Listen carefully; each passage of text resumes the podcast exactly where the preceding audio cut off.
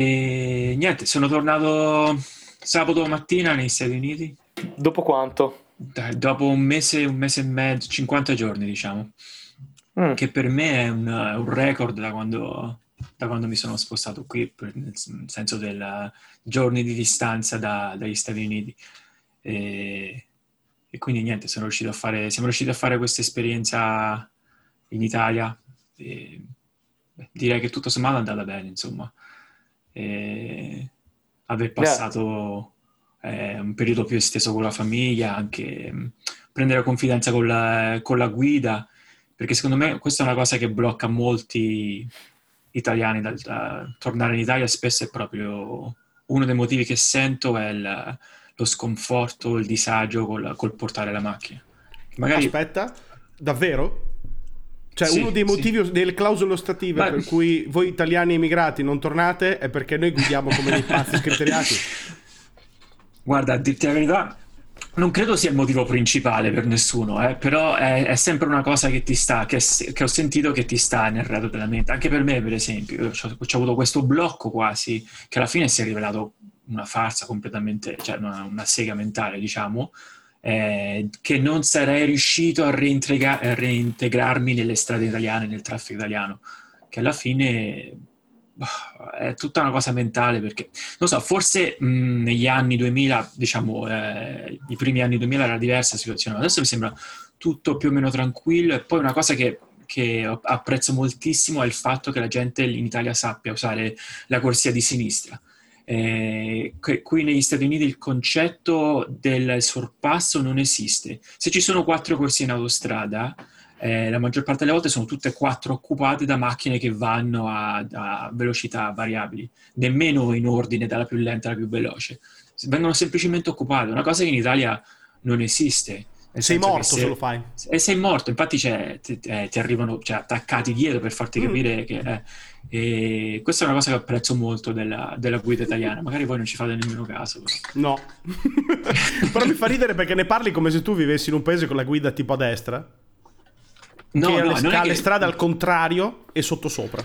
Invece è la stessa identica guida con gli stessi cartelli. L'unica differenza è che svolti a destra con i rossi in America rispetto all'Italia. Questo, ma anche l'approccio. Eh, qui sono eh, molto più, più timidi e vulnerabili sulle strade, nel senso che si fa gara a chi dà la precedenza, che può essere, può essere pericoloso quanto una macchina che non te la dà la precedenza. C'è il pericolo anche nell'essere troppo gentili sulle strade, e questo pericolo esiste qui. Io mi ricordo che in America, quando ci ho guidato, c'erano degli incroci in cui letteralmente eh, c'era tipo una regola nascosta che io non conoscevo, che era prima passa uno, poi passa l'altro, poi passa l'altro in senso orario, tipo storia così, oppure col gesto, tipo posso passare io, tipo passo, per cortesia, posso. Qui in Italia sì, te, se sì. con quell'approccio puoi poi piantare le gomme per terra, mettere una tenda sopra la casa, chiedere l'I M U sì. per la per prima casa per la macchina e vivere lì, perché mai più partirai. Diciamo, diciamo che magari Ghigno ha un'esperienza diversa, perché guidare a Roma è, è tutta una altra cosa, immagino. Come noi come abbiamo, pro, abbiamo su Proximinale il più grande collezionista di punti della patente della storia dell'Italia. Lui ha raggiunto tipo numeri a tre cifre di punti della patente consumati. Eh, passiamo la linea al nostro esperto di punti della patente persi, Marco Ghinassi. Ghigno. Allora, io ascoltavo in silenzio perché effettivamente sono basito da questa differenza di guida. Lui è un pirata, uh, non è un essere umano. Diciamo che ho avuto un passato con un rapporto di amore e odio, e tra un trittico, no? Questo amore a tre, io, l'asfalto e la patente. Diciamo che è sempre andato un po' a braccetto queste, questa, questa combo a tre. No, allora sì, a Roma chiaramente penso che un americano che venga a guidare a Roma, non so, potrebbe durare dieci secondi, secondo quello che dici te. Non ammetto che Beh, non c'è troppa ci, legge ci si, adegua, qua. ci si adegua sicuramente, però c'è sempre l'impatto iniziale. Secondo me sì, nelle città si sente di più questa differenza. Sì. Eh, nelle autostrade, diciamo superstrade, in Italia, a parte il fatto del sorpasso eh, che, che si sa usare giustamente in maniera corretta, eh, diciamo non, non ci sono gr- grandi pericoli o grandi differenze con, uh, con gli Stati Uniti, direi. Certo, no, nelle città, anche nei, pa- nei paesi. Comunque riflette, stavo pensando, riflette un po'... Eh, alla fine c'è sempre... è un altro segno di, di perché l'Italia e gli Stati Uniti sono paesi talmente collegati e, e perché gli italiani eh, hanno successo negli Stati Uniti e perché agli americani piace l'Italia, no? Cioè, per esempio, io okay. mi trovo bene con, con un po' una base di guida italiana qui, perché riesco ad essere un po' più a, a, a soffrire di quella furbizia, magari, perché qui esitano. Per esempio, vi faccio un altro esempio, scusate se la faccio lunga sulle cose. No, è divertente in realtà, ma è bellissimo, sì. l'argomento no, no, della serata eh, okay. parte eh, dalle eh, differenze fra l'Italia e l'America, bellissimo. È effettivamente sì. super interessante vedere sì, sì. le differenze da queste piccole cose. Perché dalle piccole cose che poi capisci il comportamento. E poi considerare che i primi giorni quando torno sono sempre cioè, pieni di... faccio t- tante... penso spesso alle differenze, per esempio, fra... Ah, soprattutto al ritorno, no? Come fanno tutti da un viaggio, penso, sì. no? come stavano sì. prima, non è una cosa particolarmente. No, però per farvi un esempio, eh, anche in autostrada, per esempio, se c'è una corsia che è, bo- eh, che è bloccata dietro un, dietro un camion, per esempio, quindi c'è una corsia di traffico, l'altra spesso rimane completamente aperta, quasi come se stessero tutti dicendo siamo, no, vogliamo stare tutti insieme, bloccati come, come segno di, eh, di essere disponibili o siamo, siamo we're all in this together, no? Cioè, siamo tutti nel traffico, quindi spesso uno riesce a, a sfruttare eh, la gentilezza del, del, delle altre macchine in strada. Mi piace eh, la come... tua diplomazia, che la chiama ancora la gentilezza. Diplomazia, sì. Sì, no, eh... che tu la stai chiamando gentilezza, probabilmente la metà degli italiani la chiamerebbe in un altro modo. Solidarietà, con... tipo solidarietà. Da noi se c'è una corsia bloccata e l'altra con dei camion, quella d'emergenza è ottima. Sì, sì, sì quella sì, d'emergenza sì, diventa sì, appetibile, sì. ma anche i campi diventano appetibili, eh. anche il guardrail se lo prendi con una sola ruota è appetibile, capito? Quello, certamente, certamente. No, è vero che i, i, eh, posso immaginare che lo statunitense medio abbia un concetto con le leggi del codice della strada diverso da quello che può avere un italiano. Certo, fa tutto parte del senso civico, no? Che si sente qui, anche qui ti lasciano le porte aperte se sai dieci quindici passi indietro, eh, i, vicini, i vicini di casa ti sorridono, c'è questo gesto di solidarietà, di, di salute che magari in Italia non esiste o che, ma, che magari piano piano si sta evolvendo anche lì. Eh, a, mh, a, Qualcosa di più, eh, diciamo, rilevante in questo periodo è il, è il fatto di doversi riabituare alla, alla danza di quando si cammina qui per, eh, per mantenere la distanza sociale. Eh, in Italia ho notato che, bene o male, a parte le mascherine e eh, l'alcol igienizzante in tutti i negozi e ristoranti, più o meno le cose sono uguali a come erano prima. Mentre sì. qui c'è ancora, un, un, non voglio dire un terrore, ma un'elevata sensibilità al distanziamento, anche, ne, anche in pubblico, dove eh, devi stare molto attento a non incrociare proprio una persona. E ci ho messo una, una serata a, a riabituarmi, perché a un certo punto, adesso prima la facevo anch'io questa cosa, però è andata, me la sono quasi dimenticata. E qui c'è ancora questa molta, molta attenzione riguardo a non entrare nella sfera personale di una persona in strada, cosa che in Italia non ho, quest'estate ho visto pochissimo ad agosto. Beh, parti dal fatto che noi abbiamo delle strade prima di tutto molto più piccole delle vostre, questo vale per le auto e per i piedi, cioè le nostre strade sono mediamente più piccole, i posti sono più piccoli, i luoghi sono più piccoli, eh, mediamente è tutto più piccolo. Io ho guidato in America, ho avuto la fortuna di farlo, e le vostre strade non hanno senso per noi, per fare un esempio, ma anche le strade in città non hanno senso, cioè la maggior parte delle città che sono costruite diciamo su logiche moderne non vengono da, non so, ottocento anni di urbanizzazione, hanno strade larghe, con posti larghi, con più corsie, cioè con incroci larghi, è tutto largo, no? E quindi eh, sì, ci sì, può sì. stare, c'è spazio, cioè l'uovo prossemico può essere più ampio da voi. Da noi l'uovo prossemico è un film che ti ricopre appena di qualche centimetro, perché per il resto di spazio ce n'è poco.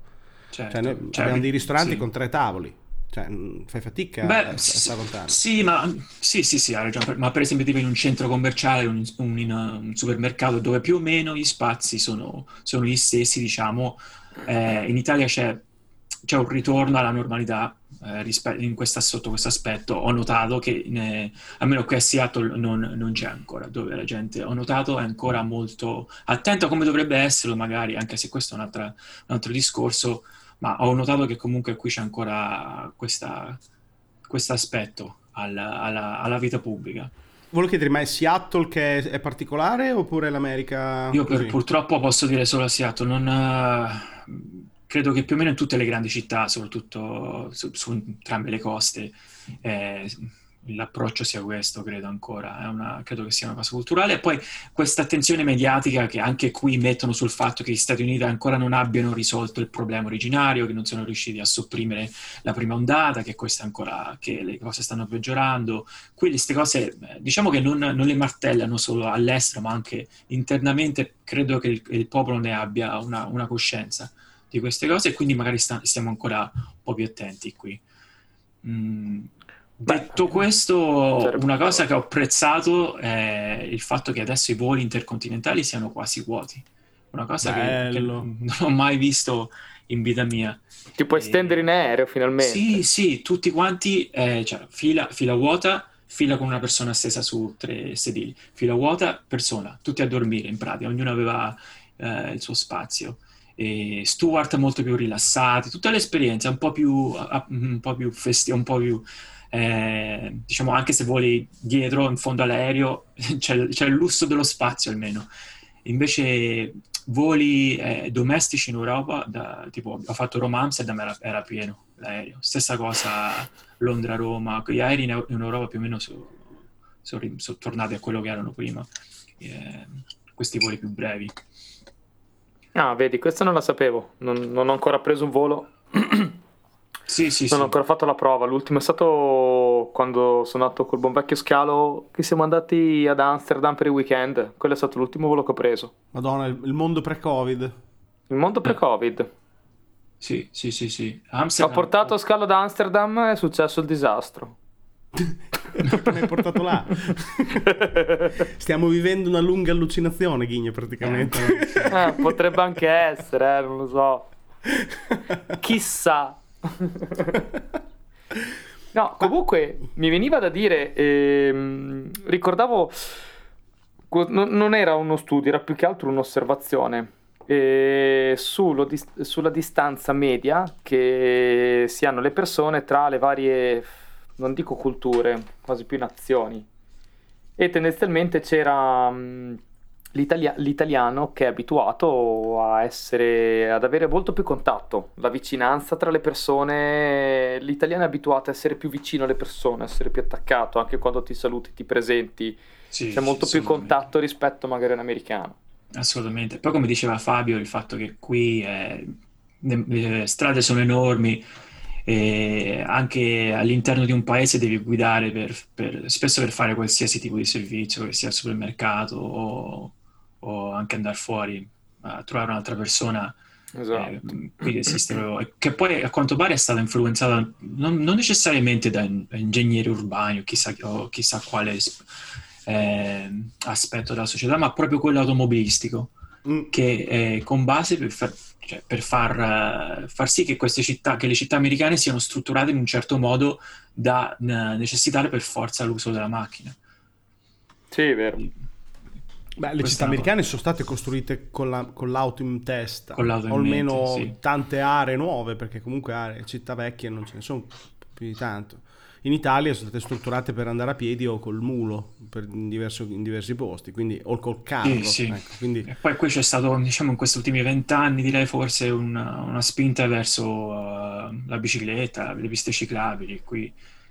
Però devo dire la maggior differenza fra, fra prendere la bicicletta in Italia e negli Stati Uniti è che in Italia è una cosa che voli, sali un attimo sulla bicicletta e vai da qualche parte. Qui invece è proprio un, un costume che, che si devono mettere, quasi una, una, è come se fossero tutti ciclisti sportivi. Qui non esiste andare in giro a bicicletta, magari quello che c'avevi addosso, magari alla fine dovevi giocare a calcetto qualcosa. Qui tutti quanti con la tuta fosforescente, il casco, le biciclette quelle per, proprio ottimali per andare alla velocità più alta possibile, capito? Tutto, tutto molto intenso come, come attività. Sì, eh, quello me ne ero accorto anch'io.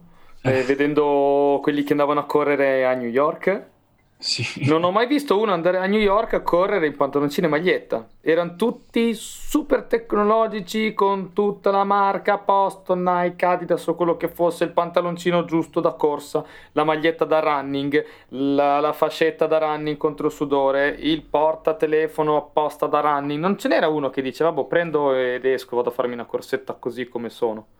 Sì, sì, sì. Posso chiedere, perfetti. Posso chiedere una cosa, Gualtiero, giusto per essere sicuro di non dire una cavolata? Però non Dimmi. È che perché è più un approccio legato a, al fatto che andare in bici da voi può essere considerato come uno status symbol, non, non nel concetto di essere particolarmente ricchi, come semplicemente una differenziazione sociale, cioè quello che va in bici magari è quello che se lo può permettere andare in bici per, per gli orari che ha, per il, lo stile di vita che ha, eccetera. Da noi andare in bici è necessario perché sennò tipo in centro storico a Ravenna non ci vai, cioè non ci sì, sì, mh, più che status sicuramente sta, stiamo andando un segnale eh, ad altri questo è senza, senza dubbio, ma è quasi come se volessero attirare altre persone nella loro cerchia, del loro, del loro circolo attivo. Ma naturalmente non parlo per tutti i ciclisti perché moltissimi ne hanno una, una ragione buona per andare in bicicletta. E, a parte questa cosa del casco che e, non lo so, ho letto qualche statistica che le macchine spesso stanno più attente se vedono ciclisti senza casco, invece quando vedono un ciclista col casco lo, lo considerano quasi come se fosse parte della strada o come se fosse un'altra macchina e guidano in maniera più spericolata. Expendable. E... Expendable. Stavo pensando la stessa identica parola, quella. Lo sai che da noi i ciclisti sono odiati, vero?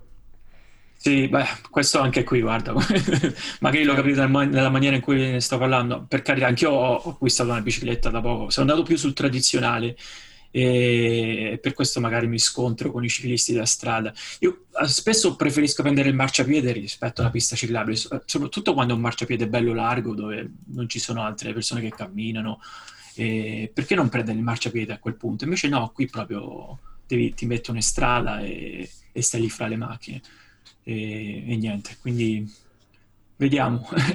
Ah, sai, ma forse anche perché loro sono tendenzialmente, voi, io quando ero in America eh, con, diciamo che combacio tutto quello che dici, nel senso che la gente guidava in maniera assolutamente pilotata, cioè sembrava che fossero delle, delle macchine di quelle con la guida sotto elettrificata che vanno in giro alla stessa identica velocità. Sì, sì, sì, tutte, tutti i cambi automatici, strade costruite in maniera parallela, sì. È tutto molto schematizzato, tutto molto semplice. Poi voi fate anche, io ero in macchina con degli americani quella volta e si stupivano del fatto che dicessi da Los Angeles a San Diego facciamo un tirone, cioè, sì, quello, sì, quello è una cosa per un caffè poi tiro dritto, ma no, ma è tanto, quattrocento chilometri, sei pazzo, cioè bisogna fermarsi ah, per, me, sì, per ore, okay, cioè ma che cazzo ti fermi dove? Per ore eh, poi parliamo di un continente intero, è come ho capito, ma sono trecentocinquanta trecentottanta chilometri, tira dritto. Da noi è come dire mi, mi fermo tre volte per andare a Milano e ci metto un'ora e mezza di autogrill, ma stai scherzando, cioè qui tin tin tin, cioè, già da fatturare, bisogna andare non è che stai sì, sì.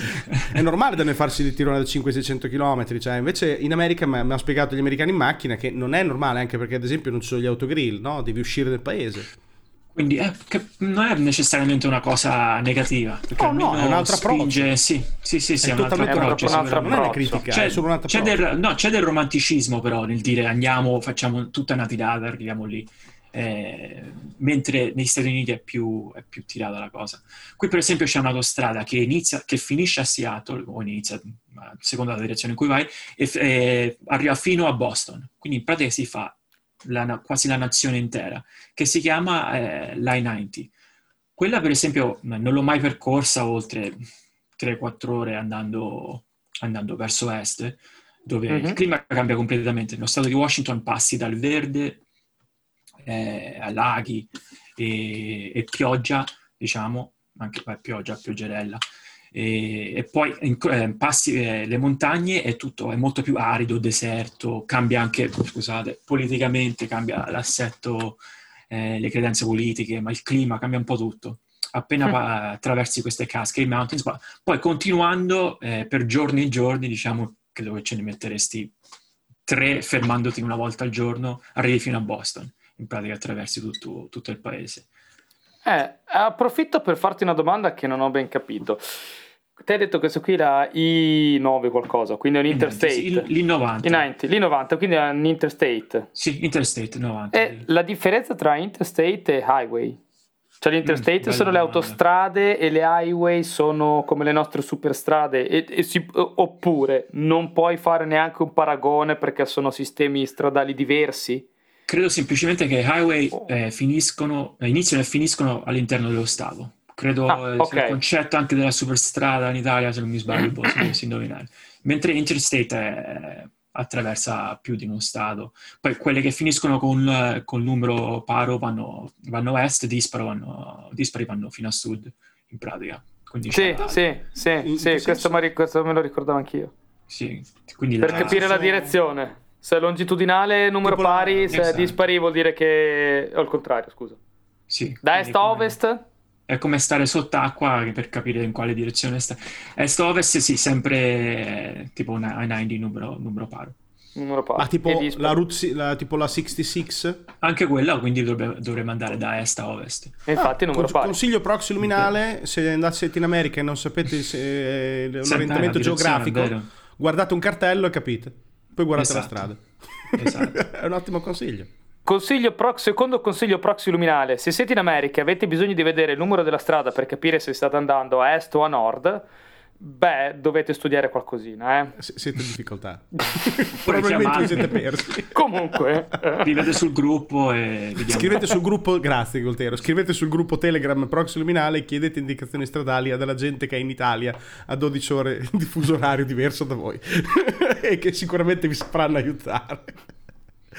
Un'altra, un'altra nota è che quest'anno mi sono portato molto meno roba da, dall'Italia, diciamo che eh, piano piano si trova sempre di più come cibi e, ah, non hai fatto l'emigrante, insomma, non ti sei portato. Dopo mi mando una foto delle cose che avevo mandato, adesso Facebook ti ricorda, dieci anni fa eh, ritornavo sì, dall'Italia sì. un tavolo pieno di pasta fresca, salumi, prosciutti, ovetti Kinder, roba, eh. scand- roba che probabilmente avrei potuto trovare anche qui, era quasi come, come una sfida. E quest'anno per fortuna sono riuscito a non ho avuto problemi, avevo un po' di timore perché portavo anche un po' di carne, però sono, sono riuscito a, a farla portare senza problemi. Della carne? Beh, qui prendono tutto, qui per ti prendono tutto, sughi, carne, pasta. Chi è che prende? Alla, alla dogana. dogana alla dogana si, si fermano e altro... sì, sì. Que- questo è il, lo, il problema del Del, dell'italiano in America moderno, uno dei più grandi problemi è quello, è quello che non ti puoi portare da, da, dall'Italia agli Stati Uniti, che poi eh. sanno che se vieni dall'Italia è probabile, è possibile che porti, che porti qualcosa e non te lo fanno portare, quindi ti impediscono, te lo bloccano.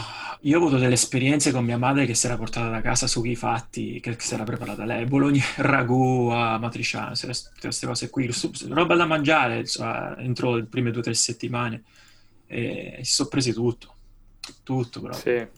Che poi non si sa se lo buttano via o... Ma quello se lo portano a casa, ma va là, sicuro, sicuro. Anche mia mamma quando andava a trovare mia sorella che si è fatta due anni in New York... E ricordo che, che la fermavano alla dogana, prosciutti, salami, quelli, tutti i requisiti, pasta, sì, grana, sì. formaggi, grana, eh, formaggi, sì, sì, sì. Mamma formaggi, mia, sì, no. Mi sembrava che stesse veramente partendo per l'Argentina ne, col batiscafo. In realtà era so, il duemilaundici, andava a New York. Okay. Quindi, anche cioè, noi no. esageriamo, anche noi esageriamo. Questo è vero. Sì, sì, eh, sì, sì, come se vero. fosse un rifugio sotterraneo con le fette biscottate, in pratica. Però. Eh, diciamo che c'è stimolo anche, per esempio c'è un gruppo Facebook eh, italiani a Seattle, no? Dove sì. è quasi una sfida a, a chi riesce a, a chi riesce a buscare più, più cose, que- quell'ingrediente, quelle, quelle cose più rare, tipo un ovetto Kinder, no? O queste cose qui. O... Che non mi spiegano mai sono... perché gli ovetti Kinder sono vietati da voi. Secondo me sono le industrie che vendono cioccolata qui che hanno, che hanno il potere su questa legge tramite le, che sapevo le, che le la lobby. Cioccolata... La cioccolata americana noi non riusciamo a mangiarla in Italia o comunque in Europa perché eh, molte di quelle cioccolate come una marca famosa che adesso ammetto che la volevo dire ma non mi ricordo, eh, Hirsch, Hershey, qualcosa, non mi ricordo, un nome mm, strano. Hershey è quella più grande, Hershey. Ecco, praticamente ha dentro una componente che, la, che ti permette di avere meno cacao e quindi essere a livello produttivo sì. più economica, però per noi ha una punta di sapore, una sorta di questa asprezza, acidità, non so come spiegarla, che ci ricorda il vomito. Quindi non riusciamo a mangiarla. Nota dolente. Vabbè, diciamo che qui l'ho provata anch'io perché l'ho mangiata in America e mi faceva schifo al cazzo. Cioè, nel senso, Hershey è una cosa nostalgica, è una cosa che dovevi mangiare da piccolo per creare quel legame quando ancora non capivi di cioccolata. Insomma, ecco. Quando ancora è, è... molte persone qui Hershey è proprio la loro cioccolata preferita. Eh, vedi. E... Ma detto questo, la, la Ferrero ha sfasciato il il mercato del, del peanut butter, del, del burro d'arachidi, del sì. peanut, che, che qui era, diciamo, uno, uno de, una Beh, delle cose più... Pietanza nazionale per gli americani, no, il burro d'arachidi, sì, no? Sì, eh, la Nutella eh, si è ritagliata una fetta di mercato enorme dal peanut butter, e quindi adesso ogni, ogni azienda che esisteva qui si è messa in modo per fare, per fare un, una loro versione della, della Nutella. Con risultati? Guarda, non sono un esperto perché sono tradizionalista, a parte questa crema greca che ho trovato da poco, che si chiama Fundelina, Fundelina che secondo me mh, riesce a, ad essere assai simile a Nutella, se non identica. E... Ehi, è greca. Guarda, lo so, lo so, è una cosa... Una cosa sono un europei. Annuncio questo. E, però non lo so, non lo so come sono le altre, immagino che siano più o meno simili ma non, non uguali. Come l'ultima puntata, molto stavo ascoltando quella della M. Vabbè, siamo stati moderati lì, né? Avete, avete sì, ha spinto via qualche ascoltatore più politically correct magari. Dici? Anche no, non credo. Io, può darsi, eh? È un parere americano, non mi interessa. Tu vivi immerso nel, in un political, politically correctness diverso dal nostro, quindi... Vero, è vero. Infatti, non so se per caso... Era una bella boccata d'aria. Eh. Beh, sì, da noi comunque c'è molta più...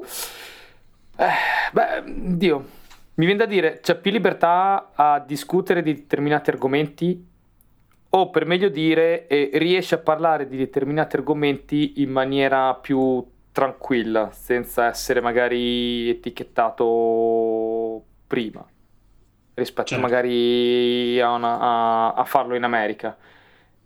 Nonostante in America sì. ci sia una totale libertà di parola, no? Che è proprio uno degli emendamenti fondamentali del, della libertà americana.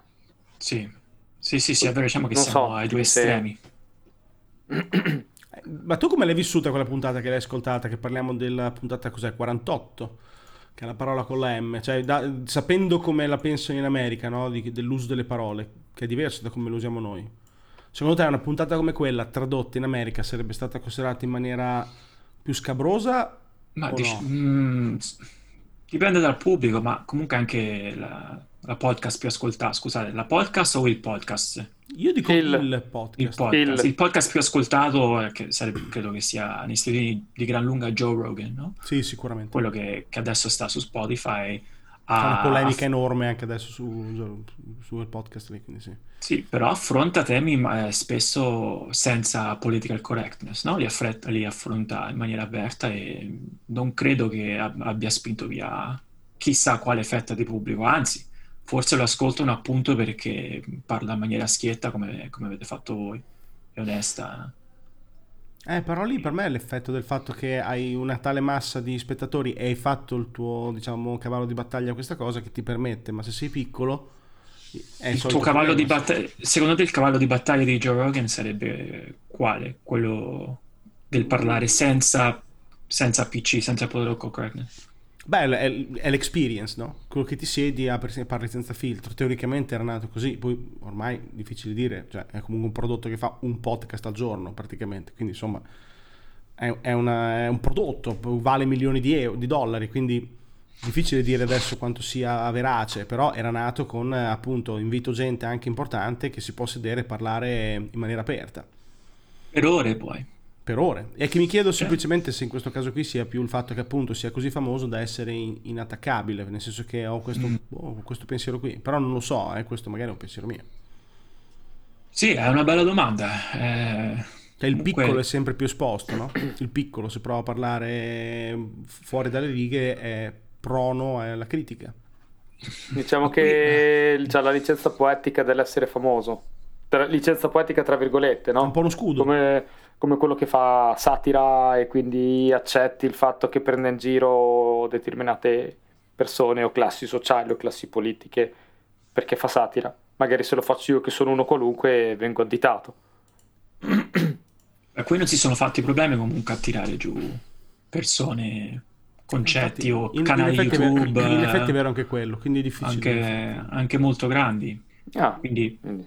Eh, mm, non lo so, secondo me Joe Rogan riesce ad avere eh, ascoltatori da entrambe le parti le parti politiche. E... Vero. Lui a volte è un po' paraculo perché fa il, mar- fa il pendolo, ogni tanto invita gente... Certo. C'era quel famoso ideologo di destra. Come fanno tutti, come fanno tutti, però lui lo fa a, in scala maggiore perché ci sono molte più persone che, che guardano, che lo guardano. Poi una cosa interessante, scusate, sempre tornando, tornando a Reddit, è che lui ha questo Reddit, appunto Joe R slash Joe Rogan, che è molto particolare perché ci sono persone che, per cui lui è un idolo, e persone che proprio non lo sopportano, che, che lo odiano.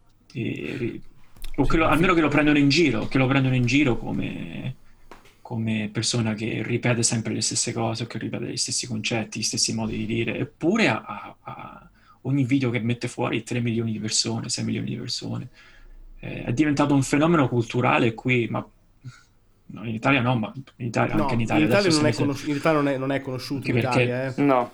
Eh, negli Stati Uniti è diventato questo, se, se ne sente parlare, comunque adesso anche qualche italiano lo, lo sa. Stavo ascoltando Breaking Italy, un altro che fa i video su YouTube, che no, beh, appunto chi, si chi stava... sta su YouTube lo conosce, chi sta su YouTube certo, o podcast certo, lo certo. conosce mediamente, cioè. Ma se mi viene da chiedere al tavolo sì. gente come Musk a parlare e gli dai uno spinello in mano e se lo fuma, cioè ovvio che diventi famoso, ci memi anche sopra, quindi figurati, diventi super famoso. Mi chiedo se anche in Italia riuscirebbe ad avere successo una persona che fa interviste di Tre, tre ore. Non credo. Non lo so. Secondo me sono tempi troppo lunghi. Mm. Ma per questo anche vale anche qui. Il fa, il fa, è talmente strana questa cosa perché ci stiamo spostando non lo so, piano eh, verso, non lo so. verso questi contesti mediatici di brevissima durata, tipo TikTok che dura dieci secondi, Instagram una foto cinque secondi. E poi arriva uno che parla, che parla con gente per tre ore e tutti, tutti ascoltano.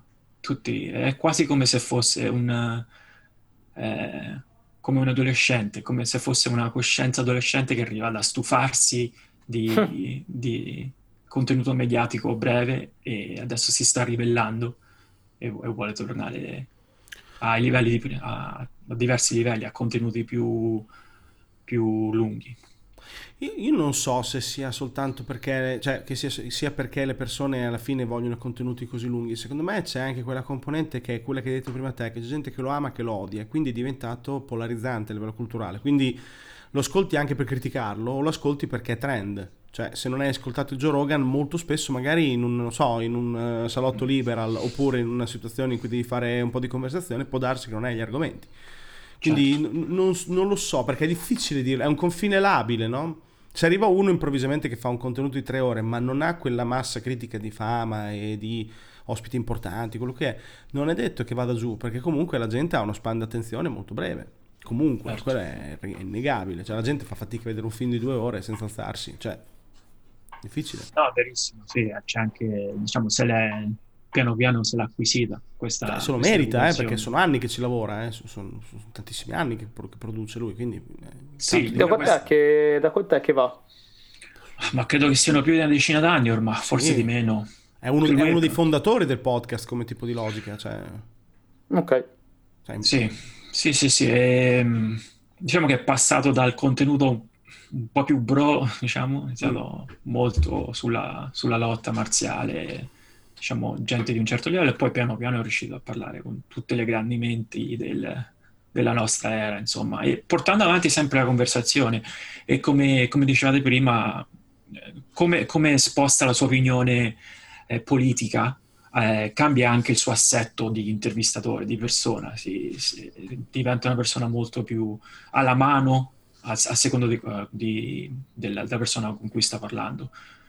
Ma io lo vedo molto un content junkie, lui è, una, è uno squalo di contenuti, cioè lui gode a sentire gente che apre bocca e racconta cose interessanti, quindi che sia di destra, sinistra, sopra, sotto, eh. bianco, nero, grigio, io vedo solo che è, è, è un drogato di contenuti, io lo, l'ho sempre percepito così, quando ho ascoltato no, diversi sue, son, li sento sempre, è sempre eccitato quando qualcuno tira fuori una cosa che lui in quel momento pensa che sia una cosa che stanno dicendo per la prima volta lui al microfono e sta registrando questa cosa e si, e si agita, cioè si eccita, è, è contento. Anche se è una cosa magari totalmente avulsa dalla, dalla sua opinione politica, non, ha, non ce l'ha. Quindi secondo te è perché la dipendenza sul fatto che lui sia il primo ad averla registrata questa cosa o proprio... Sì. Mm, interessante. Lo Quindi sento è... che quella volta che Musk si è acceso uno spinello lì, che si è messo a parlare di sta cosa, lui mm. lo, era impazzito, cioè si vedeva che stava pensando a quanto era dirompente e inno- innovativo quello che stava facendo, cioè lo vedo che si agita, cioè gli piace. Praticamente il Bruno Vespa di voi altri. No, no, a parte, a parte gli scherzi, l'unico personaggio italiano che non ha non fa troppa distinzione tra destra e sinistra, accattivati nei contenuti, no?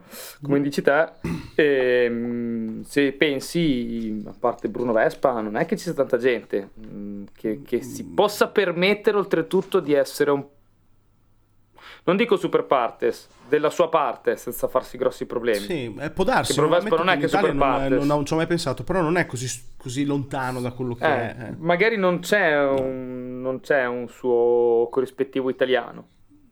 Quello probabilmente non c'è. Adesso però non, sicuramente non lui ha una lui, fame però. di contenuti e di, e di novità, no? Ed è una cosa bella in realtà.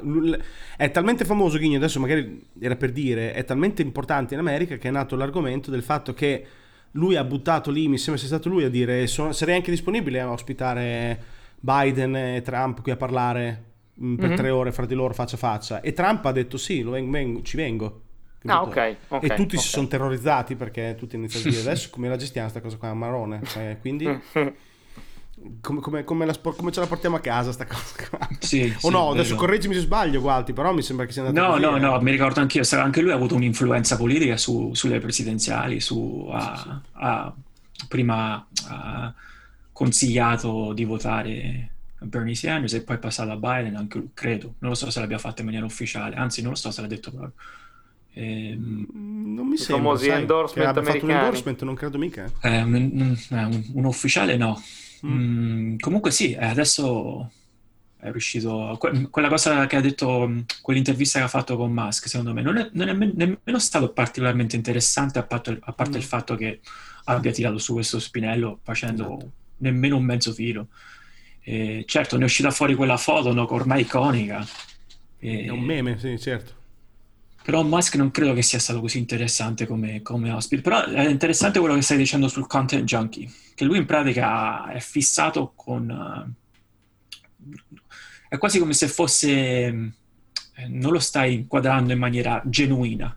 In pratica, secondo te lui non ha proprio una, una passione per sapere queste cose dalle persone, ma è per attrarre... Ti faccio una domanda. Secondo te lui... sta guardando attentamente gli spettatori, sta cercando di portare sul numero, lui è, è una persona che segue i numeri, diciamo, ha, ha una... no? No, non è una questione di numero, secondo me, sai, è proprio lui si, si mh, pone il suo obiettivo nel, nel far sì che quella persona butti fuori dei contenuti originali davanti a un microfono, davanti a lui, e lui diventa mm. colui che diventa l'ascoltatore primario di questa cosa nuova che transita tramite il suo programma che l'ha creato lui. È una, è una cosa più da... Lui è quello che ha fatto parlare l'ospite. Bravo. Cioè, perfetto. Cioè, praticamente lui è quello che ha, stra- ha estratto una verità che per primo, o almeno suppone di essere per primo...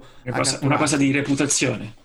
Della, della sua la reputazione è proprio una passione per il contenuto, in realtà un po' lo capisco, cioè la passione per il contenuto c'è, cioè, io ogni tanto ho intervistato gente e vede, mi, mi, mi piaceva sentire che iniziavano a buttare fuori contenuti, anche se in quel momento lì magari non era neanche il mio obiettivo primario, nel senso non era una cosa che era programmata o avevo un piano in testa, semplicemente vedi i contenuti che appaiono, no? E dici cazzo, questo qui è un contenuto bellissimo, chissà come, come uscirà quando sarà registrato, sarà una storia bellissima, cioè certo. Mh, ho, quel, ho quel tipo di percezione lì. Non credo che lui abbia un interesse particolare nei numeri, per, se no certo. in realtà avrebbe già smorzato parecchio certe scelte che fa. A volte fa invita della gente che lo sa che gli causerà de, delle grane a livello social, ma di brutto, tipo Alex cioè, Jones, queste cose dai, di, sì, sì, cioè, o Ben Shapiro, cioè invita della gente che cioè, quando sai che sono polemici è inutile che ti porti a casa quelli, tipo i liberal per dire iniziano a odiarti, per dire, magari è brutto avere, che, avere tipo una, un, una macchia con un certo tipo di pubblico. Se fosse interessato ai numeri sarebbe perennemente come quelli che fanno i programmi da tipo i late night, quella roba lì, che sarebbe molto più in mezzo, no? Sarebbe un po'... Un può po darsi po che un giorno ce lo ritroveremo a fare il late night a Joe Rogan. Può darsi, non invecchiando, invecchiando, però per adesso ha la sua nicchia, sta benissimo così. Lo vedo molto sì. sereno nella sua collocazione. Comunque adesso poi stiamo parlando di una cosa che in Italia è letteralmente inesistente, eh? Lo, lo, Scusiamo, lo, lo dirò al pubblico. In Italia non c'è. Non, non arriva questa cosa qua. Poi fra parentesi anche, anche se lo, lo capissimo non, non, lo, non lo capiremo abbastanza, perché parla veramente troppo di mondo americano, cioè è troppo americano come programma, secondo me, come sì. contenuti è troppo sì, americano. Sì, sì, sicuramente non è traducibile, o, a meno che una persona non parli inglese. Sì, però no, ma forse intende proprio comprendere i discorsi, i concetti. Esatto, devi sì. conoscere molto la, la, la situazione americana per capirlo, altrimenti dà troppi sottintesi, fai fatica a a capire quello di cui certo, sto parlando. Certo. È un programma americano, no? Proprio un programma tipicamente americano. Sì, sì, sì, sì, è vero. Eh, guarda, veramente, anche se ho passato questo mese e mezzo in Italia, forse sono stato eh, staccato dallo zeitgeist culturale, mediatico di un italiano trentenne, quarantenne. Io ho i miei genitori che ancora la sera, durante la cena, mettevano il telegiornale, il T G uno, il T G tre, anzi adesso credo che siano passati a quello di Mentana.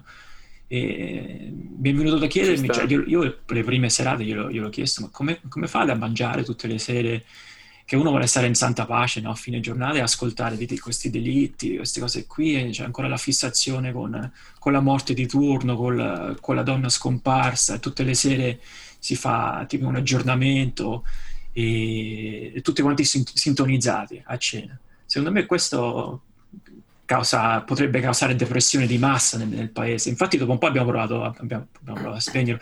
Non so voi che esperienza avete, ma mh, è, forse è possibile che alla nostra, credo che più o meno abbiamo la stessa età, mh, della nostra generazione in, ci sono molte più persone in Italia che guardano il telegiornale eh, rispetto a, a un posto come negli Stati Uniti o magari anche in altri paesi europei, dove si affidano più alle notizie su internet o, o qualcosa di più immediato.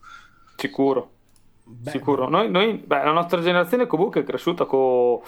eh, a casa, almeno parlo per me, penso un po' tutti, a casa da bambini, pranzo e cena, zitti e muti che c'è il T G.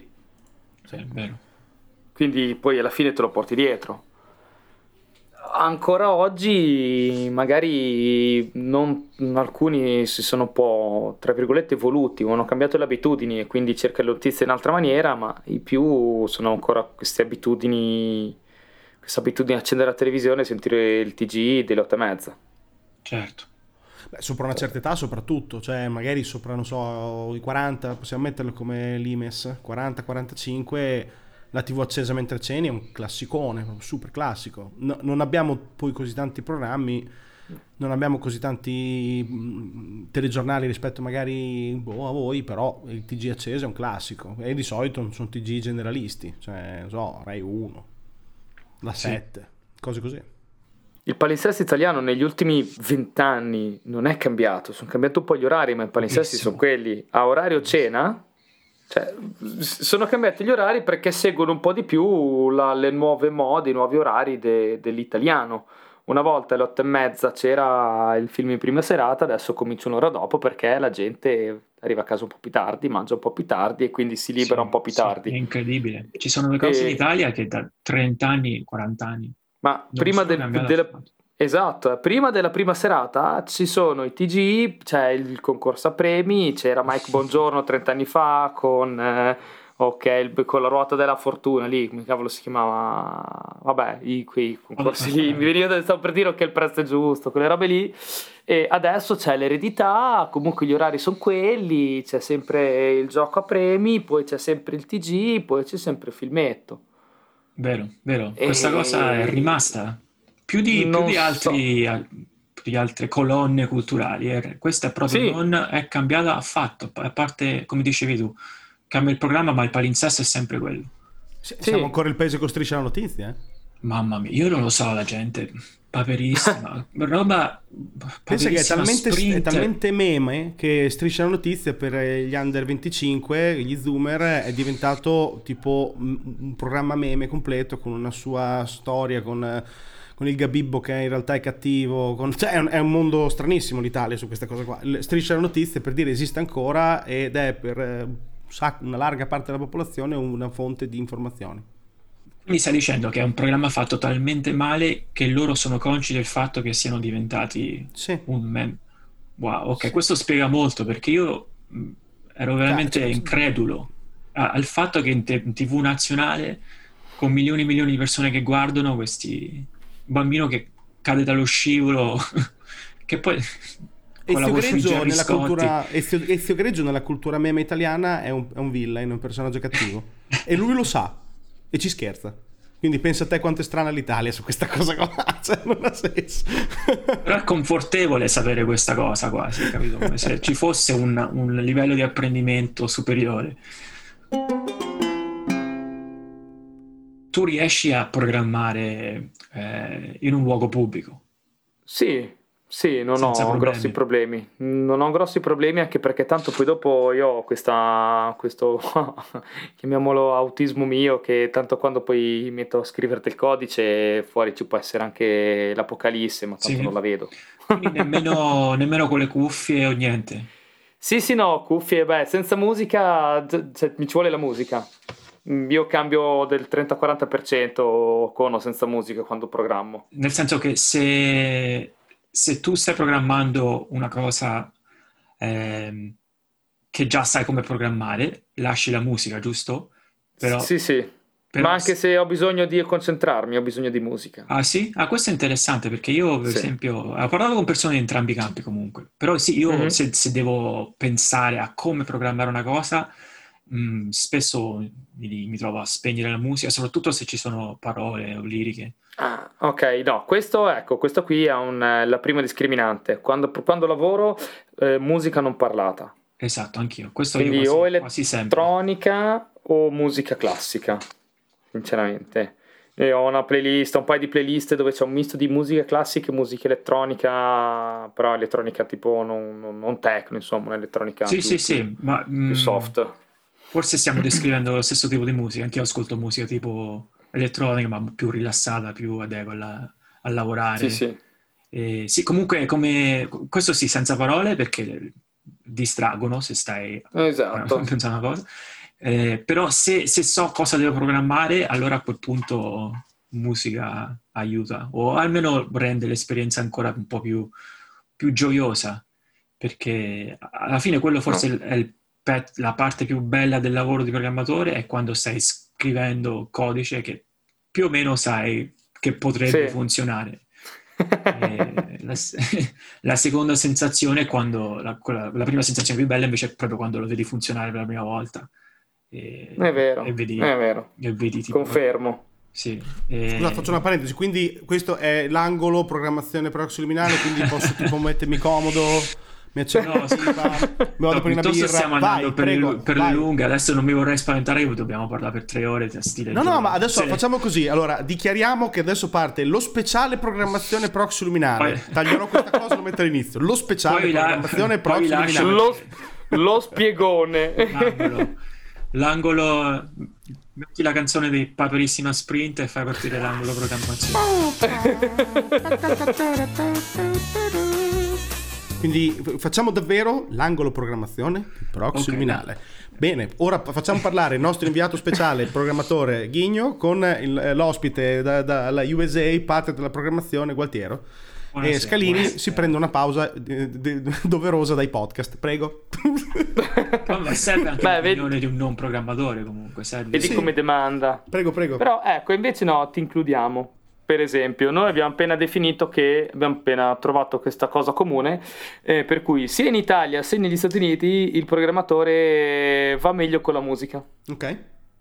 Non cantata, perché la musica non cantata uh, distrae, può distrarre. Può distrarre. Okay. Visto... E, e tu per dire, quando scrivi, sì?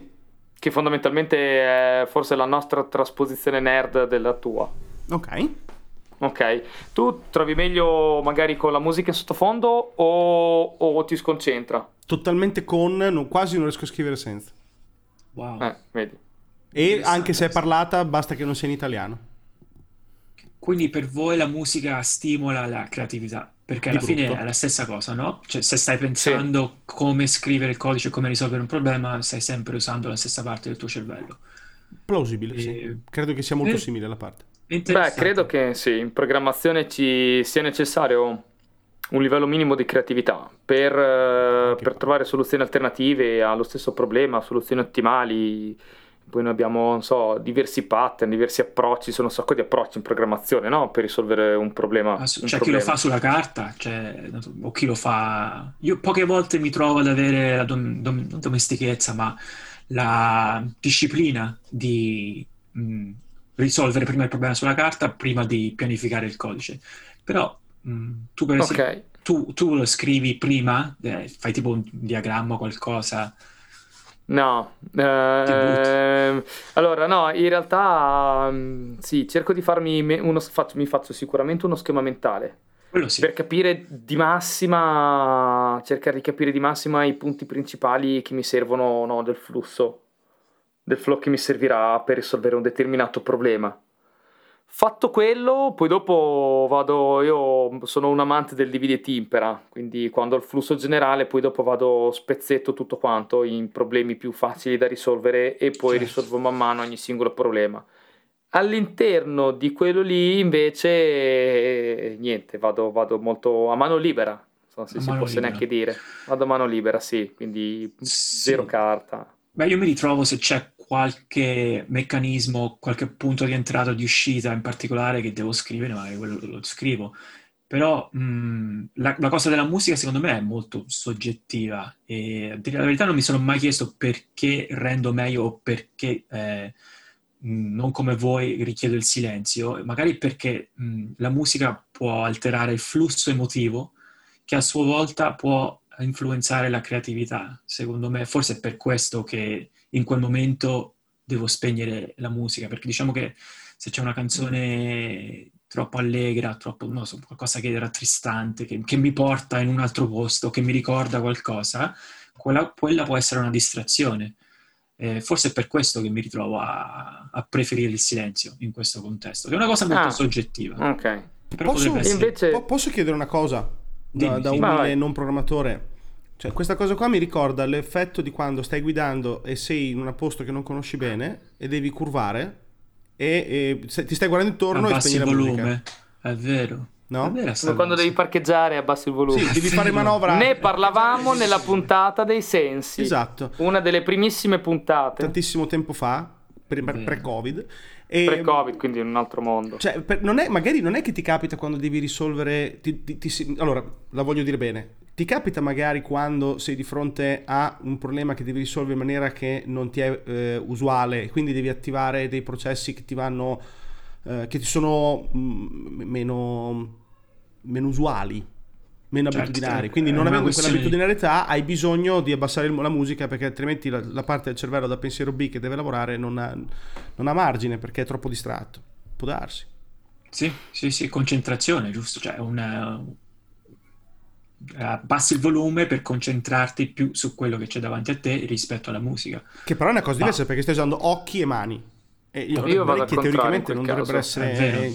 No, è vero però, sono sensi diversi. Sono sensi diversi, però lo fai perché altrimenti stai consumando, stai interferendo con il processo e hai bisogno di escludere dei sensi per poterlo fare. Allora forse l'ascolto della musica può essere visto come un consumo di energia e tu a quel punto stai a bassa energia. Quando voi siete creativi, eh, magari quando uh, arriva il momento per voi per essere creativi, siete talmente abituati a quel procedimento che non vi serve abbassare l'energia. Ce n'avete già abbastanza, avete fatto abbastanza pratica da poter risolvere un problema o dove, uh, poter scrivere una cosa senza più energia. E... Può darsi. Io ti faccio un esempio, a volte mi trovo che scrivo letteratura e sono magari preso e non mi rendo conto neanche che è finita la musica. Ah, quindi in realtà questo. La musica è soltanto un sottofondo d'abitudine, ma se la togliessi sarebbe uguale, perché in realtà non la sto proprio ascoltando, cioè mio cervello magari scrivi le tue cose migliori senza una volta che finisce la musica. Ho scritto delle mie cose migliori tuo... con un bordello intorno incredibile, ho giocato proprio con eh, il rumore delle auto, cioè non, non, non escludevo l'orecchio, quindi magari è quello, capito? Sì, sì, sì, sì. Poi volevo Poi dire c'è... un'altra cosa, voi parlate sì. di programmazione come si scrive una storia, è pazzesco, punti, di inter... eh. punti d'ingresso, punti d'uscita, diagrammi iniziali, poi perdo un po' lo il filo, poi... Questo sì. è, è programmare e scrivere una storia, lo praticamente, è. Bellissimo. Beh, alla fine sì, cioè... come dire, eh, devi dire a un computer di eseguire un tot di istruzioni. Quindi fondamentalmente deve fare una serie di cose, una storia, una sequenza di cose che accadono ad altissimo livello, no? Questa è una brutta Dico. storia, però. Nel senso, quindi sì, magari c'è, c'è una, una c'è qualcosa di emotivo, però c'è un'affinità, c'è c'è, mh, c'è un flusso, c'è un'evoluzione di, di, di un protagonista. Il protagonista è l'esecuzione del programma stesso e, e cre- c'è una crescita di, del, del procedimento, quindi in un certo senso è una storia, nel senso che non arrivi alla fine come sei arrivato all'inizio, sei, sei, se tutto va bene sei cambiato, e poi ci sono molti, molte cose da temere. Beh. Nel senso che ci sono molte, molti punti in cui eh, il programma potrebbe fallire, anzi programmazione è quasi tutto un, un tentativo di è un percorso di, dell'eroe, no? È un percorso è, è molto giunghiano, o oh, no scusa, Campbell o Jung, uno dei due. Beh, c'è proprio il pattern di, di, di, di sviluppo che si basa partendo dai test. Tu fai un test che deve, deve eseguire un certo compito e in base al test tu ci scrivi attorno al programma, e il programma funziona quando il test smette di dare errore. È fastidiosa. Non lo so se in letteratura c'è una cosa equivalente al test. Il test è una persona che ti chiede se hai finito la storia ancora prima di iniziarla. Ti sta lì esatto. sulle palle e ti chiede... Ma questo funziona? Ma questo funziona? Beh, questo si fa tu di dici... continuo se scrivi una storia. Sì. M- mentre stai pensando alla storia, no? Oppure la metti giù, eh, prima di averla scritta, la intavoli, almeno un minimo di intavolazione la fai, e ti continui a domandare perennemente dicendoti ma questa parte qui funziona, sta in piedi? Sì. Poi quest'altra dici, uè, questa mica tanto, magari ci devo raggi- ragionare di più, e poi la rifai. Poi ti metti a scriverla, arrivi a quel punto lì, e scopri che la, il tuo giudizio iniziale è sbagliato. Arrivi lì e dici certo. no, cazzo, non sta in piedi. Mi ero dimenticato un mucchio di po' di passaggi intermedi che mi, av- mi vanno a eh, inficiare vedi. quel tipo di risultato lì. Quindi in realtà sì, ma forse è l'aspetto che creare qualcosa è raccontare una storia, quindi raccontare una storia è abbastanza arche- arche- archetipale come attività, quindi sì, vero, vero. Dove i test dire. si riproducono in maniera diversa per far sì, per provare che la struttura tenga, insomma, che, che regga. E... È una cosa bellissima, non, mai, non l'avevo mai notato, ne, sentendovi parlare due programmatori che parlavano nel loro linguaggio magico. È la, la croce che portiamo sulle nostre spalle, sono i test, che poi c'è anche tutto la, il fatto è che i test non sono solamente per te, magari anche questo si riproduce nella letteratura, ma i test sono per tutte le persone che collaborano con te su un certo programma. Se, se tu mh, scrivi del codice e non metti in alle... non, non includi test e poi una cosa si va, si va a non funzionare, quella, quella è una condanna, quella è una condanna con un nome, cioè sei tu, non è che è un altro, sei tu che non hai messo il test, questo non funziona. E... C'è anche un modo di scriverlo, un programma, come me ne ha parlato una volta Ghigno, c'è un'eleganza, no? In programmazione, un, un, un modo per mettere giù un programma in maniera elegante. Ah, ci sono persone che scrivono, sì, che scrivono poesia, po- che scrivono codice poetico. Ci sono persone che scrivono codice puramente utilitario, che non deve essere leggibile, ma deve solamente funzionare. E quindi la bellezza va, va a perdersi, anzi diventa... Del, nel diventare meno leggibile il codice diventa eh, più, più pesante da mantenere, perché solo una persona lo sa leggere, ma c'è chi riesce a avere questo equilibrio fra codice leggibile e codice funzionabile che, che non sono io. C'è voluto che andassi al bagno per... Ah, ma le più grandi idee nascono dal cesso, eh. Le avete fatta nascere voi mentre ero io al cesso, quindi è tipo un cesso per proxy praticamente, quindi Program- cioè... eh, programmare sul cesso, questo non l'ho mai, una gioia che non ho mai provato, non so se Ghignolo prima stavamo parlando della... No, però soluzioni, mi possono venire in mente soluzioni magari in punti in cui mi sono, mi sono fermato. Doccia, lì, sì. doccia, erba, doccia. molte ci sono. Erba modi, tipo il prato oppure erba? Entrambi, entrambi. No, no, sì, esatto. Le, il concetto bucolico dell'erba, esatto. Poi ognuno prende, concettualizza sì. a modo proprio. Sì, sì, sì, sì, quella sicuramente può essere un'ispiratrice. Il sonno, il sonno è uno dei più grandi, cioè una cosa andando a, sicuramente Ghigno sa che andando a dormire bloccati su un, un problema di programmazione, spesso la mattina ti rendi conto che la soluzione era semplicissima, che basta cambiare una linea o una cosa e, e subito sei di nuovo sul, sul percorso giusto. E... Sì, e lì è il momento in cui ti senti talmente coglione che magari il giorno prima hai lasciato, cioè hai lasciato so, sei ore senza capire qual era il problema.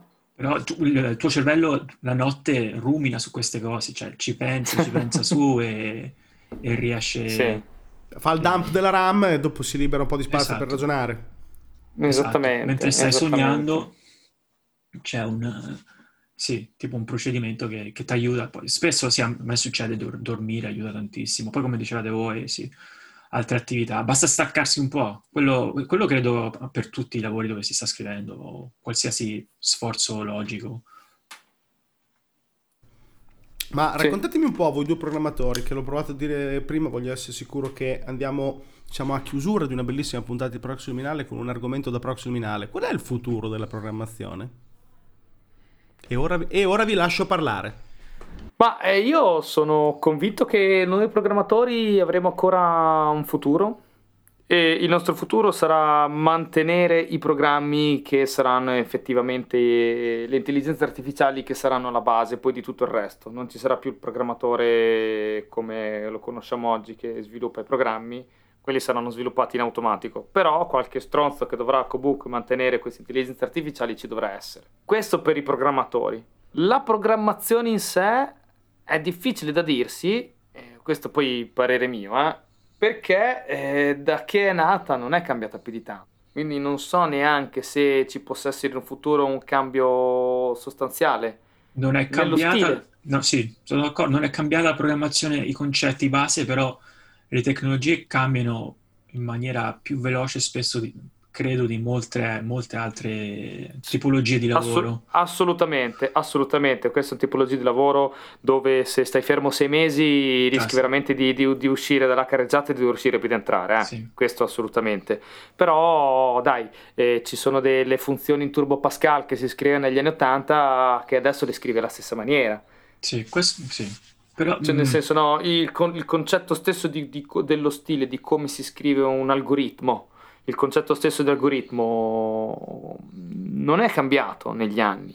Però tu, per esempio, quanti programmatori conosci che continuano a programmare oltre cinquanta anni, oltre quaranta anni? Ah, tendenzialmente è una minima parte. Eh, eh, diventa, è una minima parte. Subito diventiamo subito... expendable, come diceva, sì. come, come ciclisti, come i ciclisti, diventiamo tutti ciclisti che ci prendono sotto dopo un po'. No, Beh, scusa, quello che, sì. Che metafora, no, bellissima. È vero. Ma perché? Perché tendenzialmente poi diventiamo, cioè il nostro lavoro un po' dopo, dai, bene o male si evolve e quindi chiaramente poi dopo oh, smetti di scrivere prettamente codice, di, di, di produrre codice e magari passi a un livello un po' più alto solamente di so, ingegnerizzazione o comunque sì. sia eh, eh, sviluppi concettualmente un, un sistema e poi dopo lasci ad demandi ad altri, poi dopo l'esecuzione e la scrittura, la scrittura del codice, poi, lascia poi, ad poi dai tutto il giro, no? Insomma, demandi un po', deleghi, sì. ecco. Sì, sì, sì, è la stessa cosa, penso anche da noi. Con più esperienza, stranamente, rispetto ad altri lavori, eh, programmi sempre di meno col passare esatto. del tempo. Ti vengono tolte responsabilità, quasi come se non, non, non fossi capace di, di portarle avanti queste responsabilità del tuo lavoro. Sì, e... però dammi, dammi la percentuale di un, de, dei programmatori che dicono sto lavoro mi fa cagare. Programmatori junior, cioè quelli che iniziano o quelli... In generale, un programmatore, dimmi te, quanti programmatori conosci che dicono io faccio questo lavoro solo perché ho bisogno di soldi, se potessi farei altro? Secondo me lo capiscono molto presto e lasciano via. Ah, dici che è quello, non li trovi perché lo capisci, è una cosa che capisci no, abbastanza in fretta. Tu che, cioè, perché io non, non mi capita spesso di parlare con altri programmatori che odiano il loro lavoro.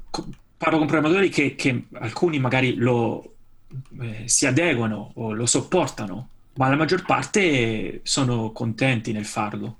Esatto. Sì. Forse per questo qui più noi ci consideriamo, cioè io di programmatori che a cui non piace fare i programmatori io non ne ho mai conosciuti. Vero. Eh, nemmeno io. Ho conosciuto impiegati che non vogliono fare l'impiegato, ho conosciuto, boh, che ne so, altri lavori, però so, un po' come il dottore, come il medico. Sono quelle professioni che sono più una passione che una professione, una vocazione. Non so come dire. Eh, magari non, proprio adesso non volevo, non volevo elevarmi no, no, no, a vocazione, bella... però... Sua santità, eh... sì. Per, per esempio, cioè, tu sei una persona che tu ti, ti reputi una persona analitica? Assolutamente, eh. per forza. Sì, sì, vedi, sì, io sì. non tanto invece. Io, Beh, no. io nonostante non sia analitico, sono, alla fine ho, ho fatto il programmatore. E questo ti dice che, per carità, ci sono programmatori e spesso è, è, un, è una tipologia di lavoro che, che attira gente intelligente dal punto di vista scientifico, logico, analitico. Però è anche un'attività che alla fine possono imparare tutti. Io penso Sicuro. di esserne la prova. E... Sì, sì, no, non è, non è una professione che richiede delle skill, eh, come si dice, pregresse particolari. Chiunque, ne hai detto giustamente te, chiunque può, può diventare programmatore, anche perché la programmazione emula proprio il, cerv- il cervello umano, cioè il computer em- emula il funzionamento del cervello umano, non è che devi imparare a concepire una metodologia di pensiero astrusa o astratta o chissà che cosa. Certo. No, è vero, Quindi... è questo, per carità, se hai una disposizione analitica parti, parti vantaggiato già, o ehm, almeno ti, mh, sarà più facile impararla la programmazione, questo sì. Penso comunque di avere una predisposizione, anal- uh, predisposizione analitica perché programmo da una vita. Ah, questo è interessante. Quindi non prima. Ma sai, questo forse ce lo può dire il Boscalo, che mi conosce, mi ha visto prima e mi ha visto dopo. Tu sei nato per fare il programmatore. Ok. Però anche è interessante quello che hai detto, cioè, eh, forse mi ci ritrovo anch'io sotto certi punti di vista. Eh, tu hai detto che ti ha quasi donato una disposizione analitica, e io spesso dopo aver programmato mi trovo ad avere un approccio molto analitica anche alla, alla vita quotidiana, tipo se dico devo prendere, di, devo andare di sopra e devo prendere un bicchiere d'acqua, ma devo anche prendere una, una cosa nella stanza, dico ok, prima vado nella stanza e poi prendo il bicchiere d'acqua perché così... Eh, Per faccio il percorso Chiaro. più breve. Eh, certo, certo. Queste, queste sono cose a cui penso in maniera più forte se sto programmando in quei giorni, se sto, se sto, se sto lavorando. E quindi sicuramente, come hai detto tu, nel tempo la programmazione ti porterà ad avere una, una percezione più, più analitica della vita. E quindi per rispondere alla domanda di Fabio, diventeremo tutti robot, però almeno in questa maniera... manterremo il nostro lavoro, speriamo. Diventeremo i computer, e questa è la risposta.